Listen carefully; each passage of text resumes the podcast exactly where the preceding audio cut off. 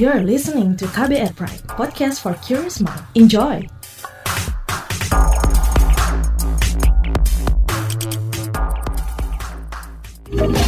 Kamu lagi dengerin What's Trending KBR Pagi. Selamat pagi, ketemu lagi bersama saya Don Brady di What's Trending KBR Pagi di hari Senin 13 April 2020 dan masih siaran dari rumah.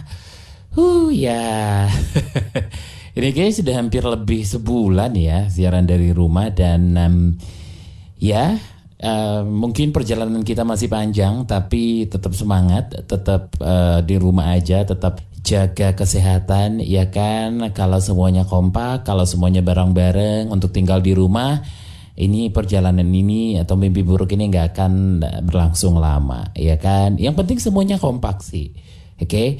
dan masih ngomongin soal um, kompak di rumah aja bareng-bareng di rumah aja jadi ini ada istilah yang akhir-akhir ini yang memang lagi sering banget kita dengerin PSBB ya. Jadi ini PSBB yang meluas. Nah, pemerintah Jawa Barat menyatakan pemberlakuan pembatasan sosial berskala besar atau PSBB selama 14 hari di 5 daerah pada Rabu 15 April 2020 pekan depan. Jadi kelima daerah itu adalah Kabupaten dan Kota Bogor, Kota Depok, serta Kabupaten dan Kota Bekasi. Nah, pemberlakuan PSBB ini menyusul Jakarta yang menjadi daerah pertama melaksanakan PSBB. Pemerintah pun menyebut pembatasan sosial berskala besar atau PSBB di Jakarta, Bogor, Depok, Tangerang, Bekasi, dan Banten dapat memutus mata rantai penyebaran COVID-19. Juru bicara pemerintah untuk penanganan COVID-19, Ahmad Yuryanto menegaskan pemerintah harus mengontrol penyebaran COVID-19 di daerah tersebut sebab angka kasus dan penyebaran tertinggi. Hmm. Coba kita simak penuturan juru bicara pemerintah untuk penanganan COVID-19 Ahmad Yuryanto saat konferensi pers kemarin soal disetujuinya beberapa wilayah di Jawa Barat untuk penerapan PSBB supaya penanggulangan COVID-19 lebih terintegrasi secara keseluruhan, baik antara wilayah kota kabupaten yang berada di dekat DKI, khususnya yang berada di Jawa Barat. Kemudian hari ini kami memproses juga pengajuan PSBB untuk wilayah Provinsi Banten, baik yang berada di kota Tangerang, Kabupaten Tangerang, maupun kota Tangerang Selatan. Itu dia tadi Ahmad Yuryanto, juru bicara pemerintah untuk penanganan COVID-19. Nah, ya, jadi ini bakal uh, apa namanya pembatasan sosial berskala besar ini akan semakin meluas. Ya kan, mudah-mudahan ini uh, langkah yang tepat untuk memutus mata rantai si COVID-19 ini. Ya bukan COVID-19 yang meluas tapi PSBB yang meluas ini bisa menghentikan agar si COVID-19 ini tidak meluas oke? Okay? jadi jangan ke mana-mana tetap di What's Trending KBR Pagi. What's Trending KBR Pagi. Masih di What's Trending KBR Pagi bersama saya Don Brady. Kita lagi ngobrolin soal PSBB yang meluas ya. PSBB ini lagi sering banget kita dengerin Dan Jakarta sudah melaksanakan PSBB tersebut. Nah, jadi menurut Gubernur Jawa Barat Ridwan Kamil selama PSBB 14 hari berlangsung itu uh, terdapat perbedaan teknis pelaksanaannya khusus untuk Kabupaten Bogor dan Kabupaten Bekasi. Jadi pelaksanaan PSBB di dua kabupaten itu kata Ridwan Kamil akan diberlakukan secara maksimal sesuai dengan zona merah dan sampai tahap menengah. Kamil menjelaskan pemberlakuan PSBB secara maksimal seperti di DKI Jakarta yaitu dengan menutup akses masuk menuju lima daerah tersebut tepat pukul 24.00 waktu Indonesia Barat. Selain itu akan membatasi kegiatan perkantoran, komersial, kebudayaan, dan keagamaan. Lebih jelas lagi kita simak penuturannya berikut ini. Kabupaten Bogor dan Kabupaten Bekasi memutuskan PSBB-nya terbagi dua. Di zona merah kecamatan-kecamatan tertentu PSBB-nya maksimal, di non-zona merah PSBB-nya akan menyesuaikan antara minimal sampai kelas menengah kira-kira begitu. Khusus untuk Kota Depok, Kota Bekasi, dan Kota Bogor akan melaksanakan istilahnya PSBB maksimal. Nah, Gubernur Jawa Barat Ridwan Kamil mengingatkan seluruh ketua RW di Jawa Barat khususnya yang berada di lima daerah diberlakukan PSBB agar bersiap bersiaga ya dan RW siaga ini harus melaporkan warga yang harus memperoleh bantuan kepada pemerintah Jawa Barat sehingga harus diberlakukan pendataan kembali secara rinci warga yang harus um, memperoleh bantuan tanpa terlewat. Namun pemerintah Jawa Barat menyiapkan gerakan nasi bungkus atau gasibu untuk pemberlakuan PSBB ini. Gerakan itu dilakukan sebagai langkah antisipasi jika terdapat warga setempat yang terlewat mendapat bantuan dari pemerintah. Kita simak pernyataannya berikut ini. Di sinilah sila ketiga persatuan Indonesia kita harapkan, maka kepada mereka yang mampu menyumbang makanan atau nasinya atau apa, silahkan koordinasikan dengan RW masing-masing untuk membantu kesetiakawanan sosial kepada mereka yang mungkin tidak termasuk atau terlewat oleh bantuan formal dari pemerintah. Jadi di Jawa Barat insya Allah dijamin tidak ada mereka yang berkesusahan yang tidak dibantu oleh bantuan pemerintah baik formal maupun non formal. Nah, sementara Ridwan Kamil e, menyatakan sanksi bagi pelanggar PSBB diserahkan kepada kepala daerah setempat. Sementara untuk teknisnya nanti dilakukan oleh otoritas keamanan yang berwenang seperti kepolisian. Menurutnya tindakan kepolisian dalam melaksanakan sanksi saat diberlakukannya PSBB harus mengikuti aturan yang diterbitkan oleh kepala daerah masing-masing. Sama halnya untuk operasional ojek online atau ojol, begini penunturannya.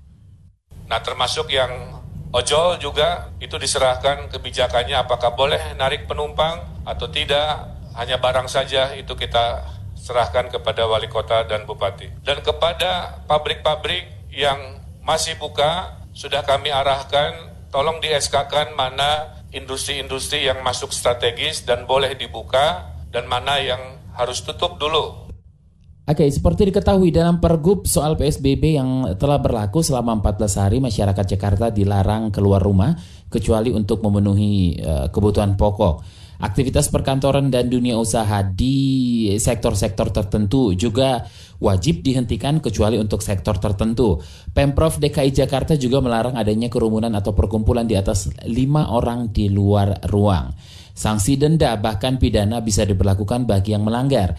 Selain itu, Gubernur DKI Jakarta Anies Baswedan memastikan warga miskin dan rentan miskin untuk mendapatkan bantuan sosial atau bansos dari pemerintah selama masa PSBB setiap minggunya. Itu semua dimaksudkan guna mencegah interaksi antar orang yang berpotensi menularkan COVID-19. Sementara itu, Ikatan Dokter Indonesia IDI meminta pemerintah mengevaluasi secara baik penerapan pembatasan sosial berskala besar atau PSBB di Jakarta. PSBB di Jakarta berlaku efektif mulai 10 April selama dua pekan ke depan dan Ketua Satgas COVID-19 IDI Zubairi Zurban meminta pemerintah harus berani mengganti kebijakan lain jika PSBB ini nyatanya gagal memutus rantai penularan COVID-19 di Jakarta. Ini dia penuturannya.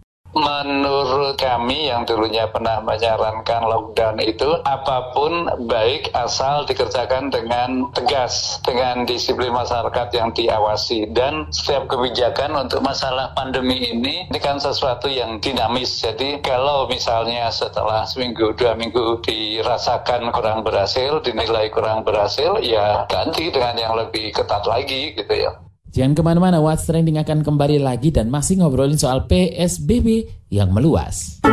What's Trending KBR Pagi. Masih di What's Trending KBR Pagi dan masih siaran dari rumah bersama saya Don Brady. Kita lanjutkan ngobrol ya soal PSBB yang meluas ini. Nah, Kementerian Perhubungan buka peluang bagi ojek daring untuk dapat mengangkut penumpang dan uh, Direktur Jenderal Perhubungan Darat Budi Setiadi mengklaim pihaknya telah mengkomunikasikan hal ini dengan pihak aplikator ia pun menyebut jika memang diperbolehkan membawa penumpang, pengemudi harus tetap mengikuti standar aturan Menteri Kesehatan. Lebih jelasnya berikut penuturan Direktur Jenderal Perhubungan Darat Budi Setiadi saya sudah sampaikan, kalaupun nanti dari peraturan menteri kita akan memberikan catatan masih bisa mengangkut penumpang, itu akan dilakukan protokol yang sangat ketat sekali. Dan kita harapkan itu ada dalam algoritma mereka. Misalnya adalah pihak aplikator harus menerapkan betul yang boleh mengangkut itu pengemudi yang seperti apa, kondisi kesehatan dan sebagainya. Dan itu nanti akan bisa dibuatkan oleh pihak aplikator dengan berbagai macam uh, fitur-fitur yang ada di dalam aplikasi mereka. Dan saya sudah sampaikan mereka, tinggal uh, nanti kalau ini nih akan kapan akan kita mulai, saya dari sepakat dengan mereka. Peraturan Menteri Perhubungan ini kan belum diundangkan, masih dalam proses terakhir. Katakan Senin atau Selasa. Nah kita harapkan mereka sudah menyesuaikan dengan persyaratan yang ada di dalam peraturan Menteri Perhubungan kita. Mereka mengatakan siap. Jadi prinsipnya ini butuh kerjasama antara pihak aplikator, pihak pengemudi sendiri. Kalau dalam keadaan tidak sehat, kalau dalam keadaan tidak lengkap persyaratan untuk APD-nya dan sebagainya ya jangan narik. Dan kemudian kepada penumpangnya juga bisa menuntut. Kalau pengemudinya kok kemudian tidak ada protokol kesehatannya ya mungkin barangkali nggak usah nggak usah naik saja gitu. Jadi saya kira ini butuh kerjasama semuanya. Jadi pengawasan ini tentunya tidak kepada petugas saja, tapi juga kepada masyarakat yang akan menggunakan jasa uh, ojek online. Nah selanjutnya kita akan ngobrol bagaimana PSBB ini akan dijalani oleh para driver ojek online yang masih melakukan mobilitas di wilayah-wilayah terdampak bersama Ketua Presidium Gabungan Aksi Roda 2 atau Garda Igun Wicaksono. Oke, Mas Igun, Kementerian Perhubungan buka peluang bagi ojek daring untuk dapat mengangkut penumpang dengan protokol ketat. Bagaimana tanggapannya? Atas terbitnya Permen Hub nomor 18 tahun 2020, di mana ojek online sudah dapat membawa penumpang kembali, kami dari Garda, Gabungan Aksi Roda 2 Indonesia, mengapresiasi hal ini karena kami juga komunikasi dengan Dirjen Perhubungan Darat pada hari Sabtu tanggal 11 April 2020 sekira jam 07.35 melalui talkshow saya Igun Wicaksono berkomunikasi langsung dengan Bapak Budi Setiadi sebagai Dirjen Perhubungan Darat. Kami meminta kepada Kemenhub eh, Kementerian Perhubungan agar bisa membuatkan aturan atau regulasi bahwa ojol dapat membawa penumpang kembali dan hal ini langsung diakomodir oleh Direktorat Jenderal Perhubungan Darat dengan membuat aturan.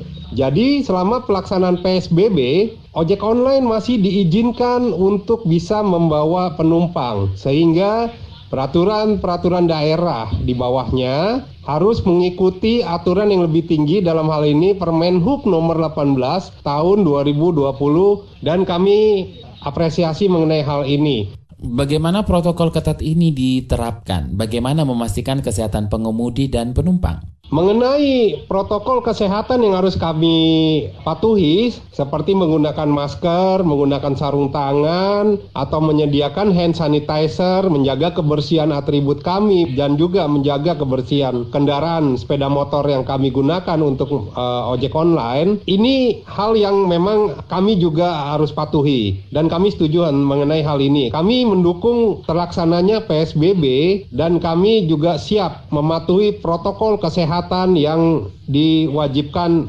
bagi kami. Kami berharap bahwa kesehatan penumpang maupun kesehatan para driver ojek online merupakan hal yang utama. Di sini memang kami sebagai ojek online dengan peralatan yang minimum yang mungkin malah e, disebut tidak memiliki peralatan memadai untuk mengecek kesehatan, ya kami berharap adanya kejujuran baik dari driver maupun dari penumpang. Bagi driver yang merasa sudah mengalami gejala-gejala seperti flu ataupun batuk, agar segera memeriksakan kesehatannya ke klinik-klinik ataupun tempat di mana ada pemeriksaan COVID-19.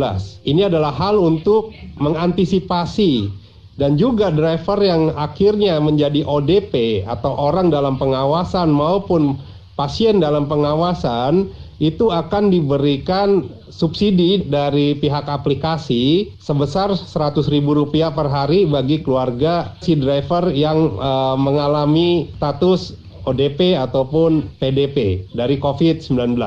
Baik, terima kasih Ketua Presidium Gabungan Aksi Roda 2 Garda Igun Wicaksono. Habis ini kita dengerin apa kata Miss KBR. Jangan ke mana-mana, tetap di What's Trending KBR Pagi. What's Trending KBR Pagi. Penasaran sama komentar Miss KBR? Ini dia Miss KBR.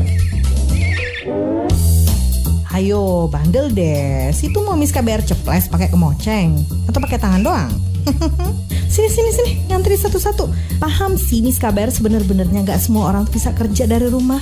Pasti semuanya jadi lebih susah ya untuk ngider ke sana sini. Secara kan buat warga Jakarta dan lainnya udah menerapkan PSBB alias pembatasan sosial berskala besar. Besar banget. Kan ada banyak aturan sebagai konsekuensi penerapan aturan itu. Aturan untuk pemerintah dan masyarakatnya. Ya contohnya itulah pembatasan transportasi. Ojek daring kan nggak boleh. Eh boleh sih kabarnya ada pengecualian katanya begitu. Tapi loh di aplikasi yang Miss KBR punya itu ya udah nggak ada tuh pilihannya. Jadi sebenarnya gimana nih pemerintah? Boleh apa enggak? Kan Babi jadi bingung. Kasihan loh itu babang-babang dan mbak-mbak ojol untuk yang pakai kendaraan pribadi juga dibatasin. Jumlah penumpang dibatasi setengah dari jumlah kapasitas kursi yang telah disediakan. Nah, kalau motor berarti nggak boleh dong boncang-bonceng manja. Sementara kalau mobil, kalau kursinya 6 nih, ya berarti cuma bisa tiga orang doang. Terus kan ada juga tuh larangan makan di tempat. Aduh, padahal ya makan sambil jalan-jalan itu kan nggak baik katanya, nggak sopan. Kayak gitu sih maksudnya. Makanannya kudu dibawa pulang. Di rumah aja makannya biar sambil selonjoran. Ada juga sih aturan khusus nongkrong mania. Kan nggak boleh ya berkumpul lebih dari lima orang itu. Bener, main monopoli kan cuma lima orang doang. Empat pemain dan satu lainnya jadi bang. gitu nggak sih? Sampai Miss KBR lupa nih. Ini pasti lantaran kebanyakan ngumpul sama tembok deh. Nggak ketemu manusia. Tapi beneran deh ya, please dipatuhi deh itu aturan. Miss KBR tuh masih sering banget lihat ABG ABG baik yang sebenar-benarnya ABG sampai ABG angkatan babe gue ya masih pada aja demen nongkrong ya salam disapa corona baru nyaho ente pade ingat ini kemaslahatan dan kesehatan kita bersama ya kan Itu dia tadi komentar dari Miss KBR. Mau tahu besok Miss KBR bakal komentar apa lagi? Tungguin cuma di KBR Pagi. What's Trending KBR Pagi. Terima kasih ya sudah dengerin What's Trending KBR Pagi. KBR Prime, cara asik mendengar berita. KBR Prime, podcast for curious mind.